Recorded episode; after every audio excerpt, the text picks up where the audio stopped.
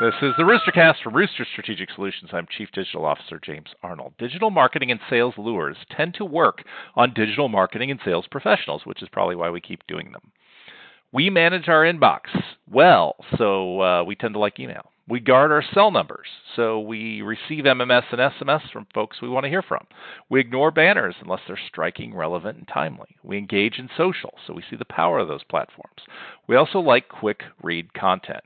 Headlines like seven tips to improve your content strategy will earn a click through. It's not because we don't know how to develop a solid content strategy. We are constantly optimizing and making them better. Plus, we have to be constantly speaking to those not in the deep waters of digital, and most of these are pretty basic. We can usually write the content in our heads before even reading them. Plan, write to your audience, use multiple multiple formats, test, read the analytics, optimize, rinse, repeat.